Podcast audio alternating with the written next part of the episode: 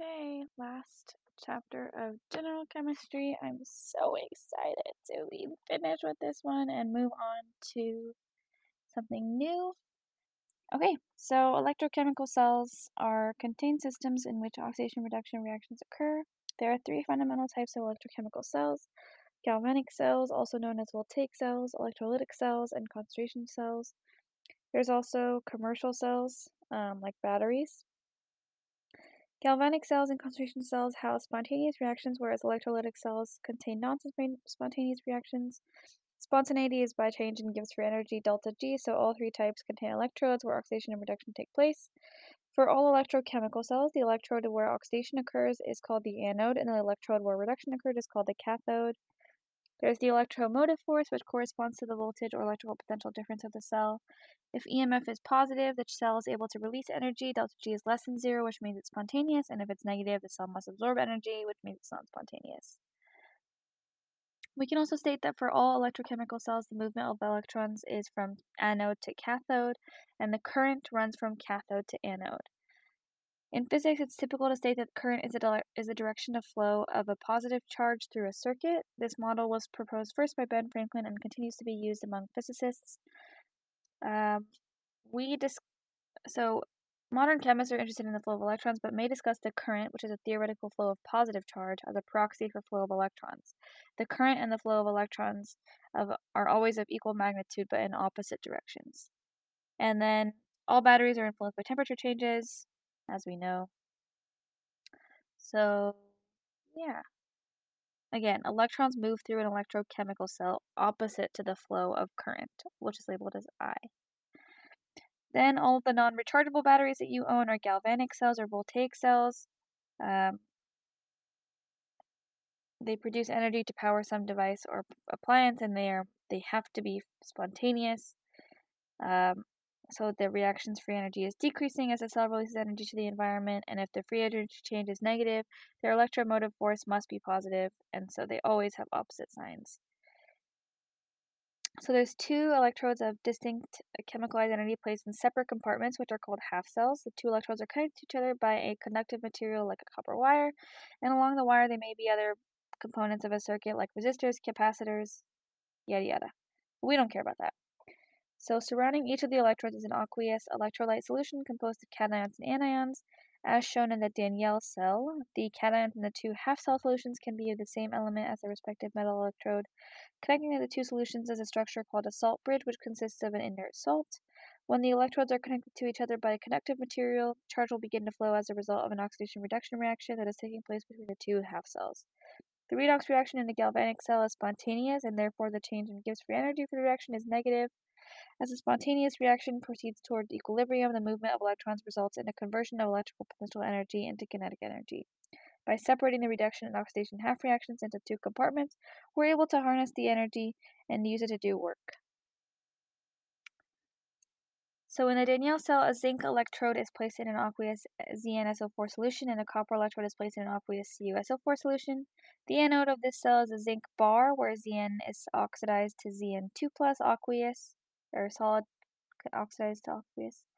And the cathode is the copper bar, and this is the site of re reduction of Cu2 plus aqueous to Cu solid.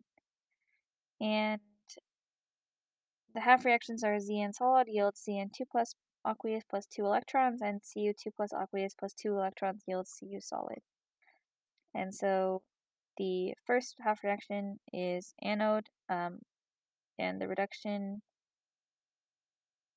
potential, I believe is what it's called, is negative 0.762, and for the cathode it's positive 0.340, and these are in volts. And the total reaction of the cell is plus 1.102 volts. And that's, we'll look at cell potential um, later, but yeah, if we didn't separate them, then the copper ions would react directly with the zinc bar and no useful electrical work would be done, but they have to be physically separated and connected by a conductive material to complete the circuit. If there was only a wire provided for this electron flow, this reaction would soon stop because an excess positive charge would build up on the anode and an excess negative charge would build up on the cathode, and the excessive charge accumulation would provide a counter voltage large enough to prevent oxidation reduction from happening. So that's why we use a salt bridge because it dissipates the charge gradient. and it permits the exchange of cations and anions. So it has like an inert electrolyte like KCl or NH4NO3, which contains ions that will not react with the electrodes or with the ions in solution. Um, and then while the anions from the salt bridge diffuse into the solution on the anode side to balance out the charge of the newly created Zn2 plus ions, uh, the cations of the salt bridge flow into the solution on the cathode side to balance out the charge of the sulfate ions left in solution when the Cu2 plus ions are reduced to Cu and precipitate onto the electrode. And this precipitation process onto the cathode itself can be called plating or galvanization. And during the course of the reaction, electrons flow from the zinc anode through the wire into the copper cathode. A voltmeter can be connected to measure this EMF. And the anions flow internally from the salt flow externally from the salt bridge into the ZnSO4, and the cations flow externally from the salt bridge into the CuSO4. And this flow depletes the salt bridge, and along with the finite quantity of Cu2 plus in the solution, accounts for the relatively short lifespan of the cell. So a cell diagram is a shorthand notation representing the reactions in an electrochemical cell um, that uses a bunch of lines. So ZNS with a line, ZN or vertical line Zn2 plus, 1 molar, 2 lines vertical, Cu2 plus, 1 molar, 1 line, Cu solid. So the reactants and products are always listed from left to right in this form, anode, vertical line, anode solution, and then concentration in parentheses, and then two vertical lines, cathode solution, concentration in parentheses, with one more line, cathode. So a single vertical line is a phase boundary, and a double vertical line indicates the presence of a salt bridge or some other type of barrier. So comparing the galvanic and electrolytic cells, electrolytic cells, it's important to keep straight what remains consistent and what differs. All types of electrochemical cells have a reduction reaction occurring at the cathode and an oxidation reaction occurring at the anode a current flowing from cathode to anode, and electron flow from anode to cathode. However, electrolytic cells are otherwise the opposite of galvanic cells. So, galvanic cells house spontaneous re uh, reactions that generate electrical energy. Electrolytic cells house non spontaneous reactions that require input of energy to proceed. And the change of free energy for electrolytic cell is positive, and this is called hydrolysis or electrolysis because it's driven by an external voltage source in which chemical compounds are decomposed. And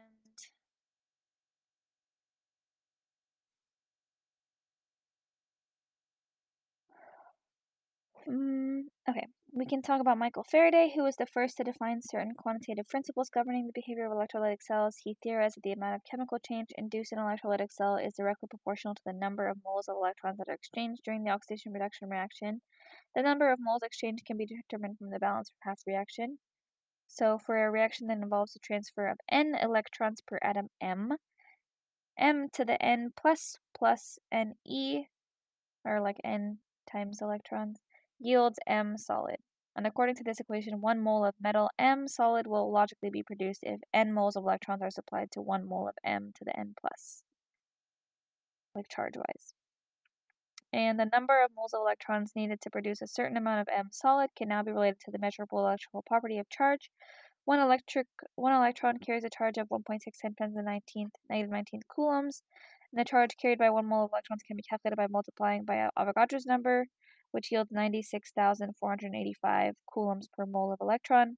And this is the Faraday constant. One Faraday is equivalent to the amount of charge contained in one mole of electrons or one equivalent, and we're going to round this up to 10 to the fifth coulombs per mole electron to make it more manageable. The electrode deposition equation summarizes this process and helps determine the number of moles of element being deposited on a plate. So mole of capital M equals IT over NF, where mole M is the amount of metal ion being deposited at a specific electrode, I is the current, T is the time, N is the number of electron equivalents for a specific metal ion, and F is the Faraday constant. This can also be used to determine the amount of gas liberated during electrolysis. So calculating moles of metal, it is not fun. Moles of metal equals IT over NF. A concentration cell is a special type of galvanic cell. It contains two half cells connected by conductive material, allowing spontaneous redox to proceed which generates current and delivers energy. But the distinguishing characteristic is that the electrodes are chemically identical. So if both electrodes are copper metal, they have the same reduction potential, and the current generated as a function of a concentration gradient is established between the two solutions surrounding the electrodes. and the concentration gradient results in a potential difference between the two compartments and drives the movement of electrons in the direction that results in equilibration of the ion gradient. The current will stop when the concentrations of ionic species in the half cells are equal. This implies that the voltage of electro or electromotive force of the concentration cell is zero when the concentrations are equal, and the voltage can be calculated using the Nernst equation. So in a biological cell, a concentration cell is like the cell membrane of a neuron. Um, sodium and potassium cations and chlorine anions are exchanged to produce an electrical potential. The actual value depends on both the concentrations and charges of the ions, and in this way, a resting membrane potential can be maintained. Disturbances of the resting membrane potential, if sufficiently large, may stimulate firing of an action potential. So then we have, let's see, how much more do I have to, okay. I think I can get through this. Okay. We have rechargeable cells or rechargeable batteries. They function as both a galvanic and electrolytic cell. Lead acid batteries, also known as lead storage battery, is a specific type of, type of rechargeable battery. As a voltaic cell, when fully charged, it consists of two half cells, a PB anode and a porous PbO2 cathode connected by a conductive material. When fully discharged, it consists of two PbSO4 electroplated lead electrodes with a dilute concentration of H2SO4 and both half reactions cause the electrodes to plate with lead sulfate and dilute the acid electrode when discharging. The lead anode is negatively charged and attracts the anionic bisulfate, and the lead IV oxide cathode is a bit more complicated. It's porous and allows the electrolyte to solvate the cathode into lead and oxide ions. So then the hydrogen ions in solution react with oxide ions to produce water, and the remaining sulfate ions react with lead to produce electroplated lead sulfate. When charging, the lead acid cell is part of an electrolytic circuit, and these equations and electrode charge designations are the opposite because an external source reverses the electroplating process and concentrates the acid solution. This external source is very evident when you use like jumper cables. And lead acid batteries have some of the lowest energy to weight ratios or energy density, which is a measure of a battery's ability to produce power as a function of its weight. Then we have nickel cadmium Batteries, which are rechargeable cells, they consist of two half cells made of solid cadmium, the anode and nickel 3 oxide hydroxide, which is the cathode, connected by conductive material, which is typically potassium hydroxide. Uh, AA or AAA cells are made of nickel cadmium battery material, um, and the electrodes are layered and wrapped around in a cylinder. cylinder. Charging reverses the electrolytic cell potentials again here, um, and they're vented to allow for the re release of built up hydrogen and oxygen gas during electrolysis. They have higher energy density, so they also provide higher surge current, which are periods of large current um, or amperage early in the discharge cycle, which is preferable in like remote controls or rapid response based material. Um, so modern nickel cadmium batteries have been replaced by more efficient nickel metal hydride batteries which have more energy density, more cost effective, and are less toxic. So galvanic cell, AN, the anode is negative. Uh, current is spontaneously generated as electrons are released by the oxidized species of the anode and travel through the conductive material to the cathode where reduction takes place. And because the anode of a galvanic cell is a source of electrons, it is considered the negative electrode, and the cathode is considered a positive electrode and electrons therefore move from negative, low electrical potential to positive, high electrical potential. While the current, or the flow of positive charge, is from positive, high electrical potential to negative, which is low electrical potential. Conversely, the anode of an electrolytic cell is considered positive because it's attached to the positive pole of, of, the external voltage source and it attracts anions from the solution. The cathode of an electrolytic cell is considered negative because it's attached to the negative pole of the external voltage source and it attracts cations from the solution. Um, however, both cells reduction occurs at cathode and oxidation at anode. Cations are attracted to cathode and anions are attracted to anode. And then we have uh, isoelectric focusing. It's a technique used to separate amino acids or polypeptides based on the isoelectric points or the pi. Positive charged amino acids protonated at the solution's pH will migrate towards the cathode, and negatively charged amino acids deprotonated at the solution's pH will migrate towards the anode. Okay, so then we have cell potentials. So reduction potential measured in volts and defined relative to the standard hydrogen electrode, which is given a potential of 0 volts by convention. Uh, the species in reaction that will be oxidized or reduced can be determined from the reduction potential of each species, defined as the tendency of a species to gain electrons and be reduced. And each species has its own intrinsic reduction potential, and the more positive, the greater the tendency that it will be reduced. And standard reduction potential is under standard conditions, just like everything else 1 atmosphere pressure, 1 molar, and 298 Kelvin or 25 degrees Celsius. More positive standard electron uh, standard reduction potential means greater relative tendency to be reduced, and less positive is greater for oxidation. So for galvanic cells, the electrode with more positive reduction potential is the cathode, and less positive is the anode. Um, and for electrolytic cells, the electrode with the more positive reduction potential is forced by the ex external voltage source to be oxidized and is therefore the anode, and less positive is forced to be reduced and is therefore the cathode. And reduction and oxidation are opposite, so to obtain the oxidation potential, both the reduction half reaction and sign of the reduction potential are reversed. The electro standard electromotive force is the difference in potential or voltage between two half cells under standard conditions.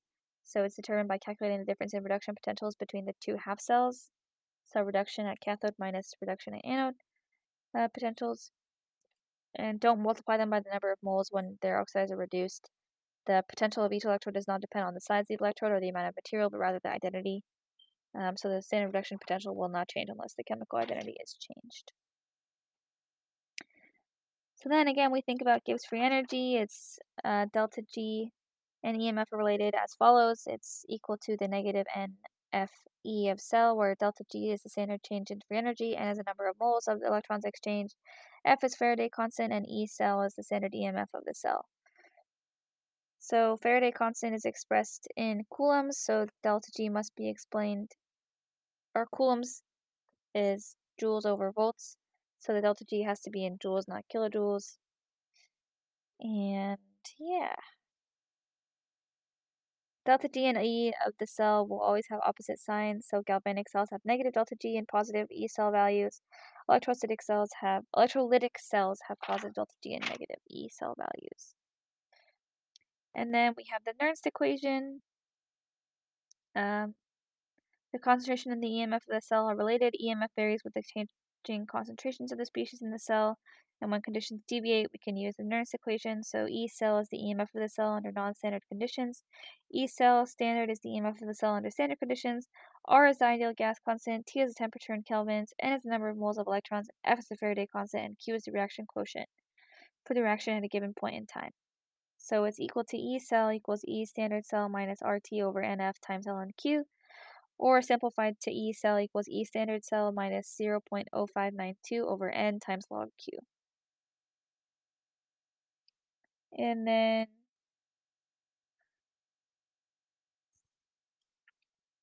the EMF of a cell can be measured with a voltmeter, and a potentiometer is a kind of a kind of voltmeter that draws no current and gives a more accurate reading of the difference in potential between two electrodes. And we can talk about equilibria again, um, combining the two expressions to solve for standard free energy change we see that delta G standard equals negative NFE standard cell or equals negative RT ln KEQ. So thus NFE standard cell is equal to RT ln. And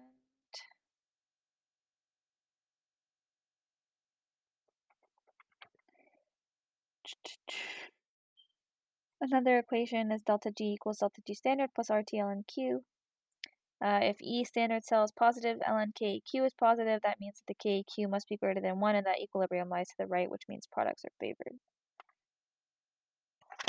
Okay, we'll go over the concept summary. I know this was a bit of a, I feel like for me this was probably the hardest chapter because I don't think I really ever learned this in chem. So definitely review this and look at some pictures and look at these equations because I don't think it's helpful for me to read them out as much as it is to look at them. Ugh, okay, but let's go over concept summary. So an electrochemical cell describes any cell in which oxidation reduction reactions take place. Certain characteristics are shared between all types of electrochemical cells. Electrodes are strips of metal or other conductive materials placed in an electrolyte solution. The anode is always a site of oxidation, it attracts anions, and the cathode is always a site of reduction, and it attracts cations.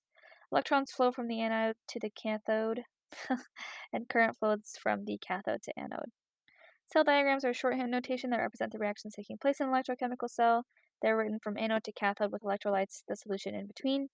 A vertical line is a phase boundary, and a double vertical line represents a salt bridge or other physical boundary. Galvanic or voltaic cells have spontaneous reactions where delta G is less than zero with a positive electromotive force. And electrolytic cells have electrolytic cells. Why do I always say electrolytic?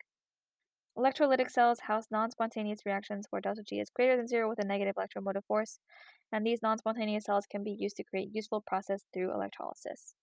Concentration cells are a specialized form of galvanic cell in which both electrodes are made of the same material rather than a potential difference causing the movement of charge.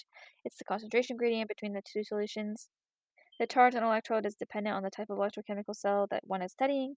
For galvanic cells, the anode is negatively charged and the cathode is positively charged. And for electrolytic cells, the anode is positively charged and the cathode is negatively charged. Rechargeable batteries are electrochemical cells that can experience charging or electrolytic, electrolytic and discharging galvanic states. So rechargeable batteries are often ranked by energy density, which is the amount of energy a cell can produce relative to the mass of that battery material. Lead acid batteries, when discharging, consist of a Pb anode and a PbO2 cathode and a concentrated sulfuric acid solution. When charging, the PbSO4- minus plated electrodes are dissociated to restore the original Pb and the PbO2 electrodes and concentrate the electrolyte. These cells have low energy density. Then there are nickel cadmium batteries, which are, when discharging, consist of a cadmium anode and a nickel oxide or NiOOH cathode in a concentrated KOH solution. So when charging, the NiOH2 and CdOH2 plated electrodes are dissociated to restore the original CD and NiOOH electrodes and concentrate the electrolyte, and they have a higher energy density than lead acid batteries. And then we have nickel metal hydride batteries, which have more or less replaced nickel cadmium batteries because they have higher energy density, more cost effective, and are less toxic. And then surge current is an above average current transiently released at the beginning of the discharge phase and it wanes rapidly until a stable current is achieved. Uh, then we'll go into cell potentials. So reduction potential is the tendency for a species to gain electrons and be reduced, and the higher it is, the more given a species will want to be reduced. Standard reduction potentials are calculated by comparison to the standard hydrogen electrode under the standard conditions of 298 Kelvin, 1 atmosphere pressure, and 1 molar concentrations. The standard hydrogen electrode has a standard reduction potential of 0 volts, and the standard electromotive force is the difference between standard reduction potential between the two half cells. And for galvanic cells, the difference between the reduction potentials of the two half reactions is positive. For electrolytic cells, the difference of the reduction potential for two half reactions is negative. And then finally, electromotive force and the change in free energy always will have opposite signs. When the E standard cell is positive, the delta G standard is negative, and this is the case in galvanic cells. When the E standard cell is negative and delta G standard is positive, this is the case in electrolytic cells. And when the E standard cell is zero, the delta G standard is zero, and this is the case in concentration cells. The Nernst equation describes the relationship between the concentration of species in a solution under non-standard conditions and the electromotive force and there's a relationship between equilibrium constant, KEQ, and E standard cell. So when KEQ, which is the ratio of products concentrations at equilibrium over reactants, raised to their stoichiometric coefficients, when KEQ is greater than 1, E standard cell is positive, when it's less than 1, it's negative, and when KEQ is equal to 1, E standard cell is 0. Okay, my friends, thank you so much for listening to our general chemistry um, season, I guess. Uh, it'll be a nice surprise to see what book I choose next, so I'll catch you in the next one. Bye!